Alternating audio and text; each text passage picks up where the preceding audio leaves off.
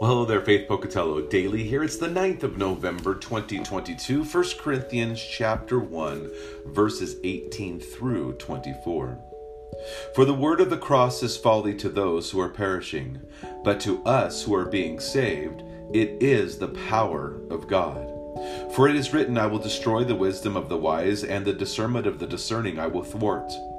Where is the one who is wise? Where is the scribe? Where is the debater of this age? Has not God made foolish the wisdom of the world? For since in the wisdom of God the world did not know God through wisdom, it pleased God through the folly of what we preach to save those who believe. For Jews demand signs and Greeks seek wisdom, but we preach Christ crucified, a stumbling block to Jews and folly to Gentiles. But to those who are called, both Jews and Greeks, Christ, the power of God and the wisdom of God. See, one of the things we need to understand is that the power of God transcends our feeble and finite minds. The power of God and His wisdom is beyond our own. So, what we try to figure out in our own minds um, is sometimes like, wait, Christ crucified? That's the power of God? Um, it is.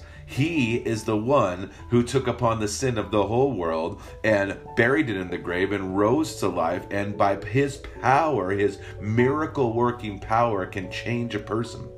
And so I think that sometimes we sit there and go, in my mind, I can't understand it. In my mind, it makes no sense. Well, listen, um, in God's economy, it makes complete sense. He makes the rules, He's the one that gets to say what is. And He is other than us. And so by faith, we say, um, I, I, I see that this is real. I see that what God says is true.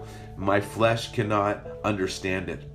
But by faith, I receive it and I apprehend it and I cling to it because it is the power of God unto salvation. So may God richly bless your day. Enjoy Jesus. Go and share life.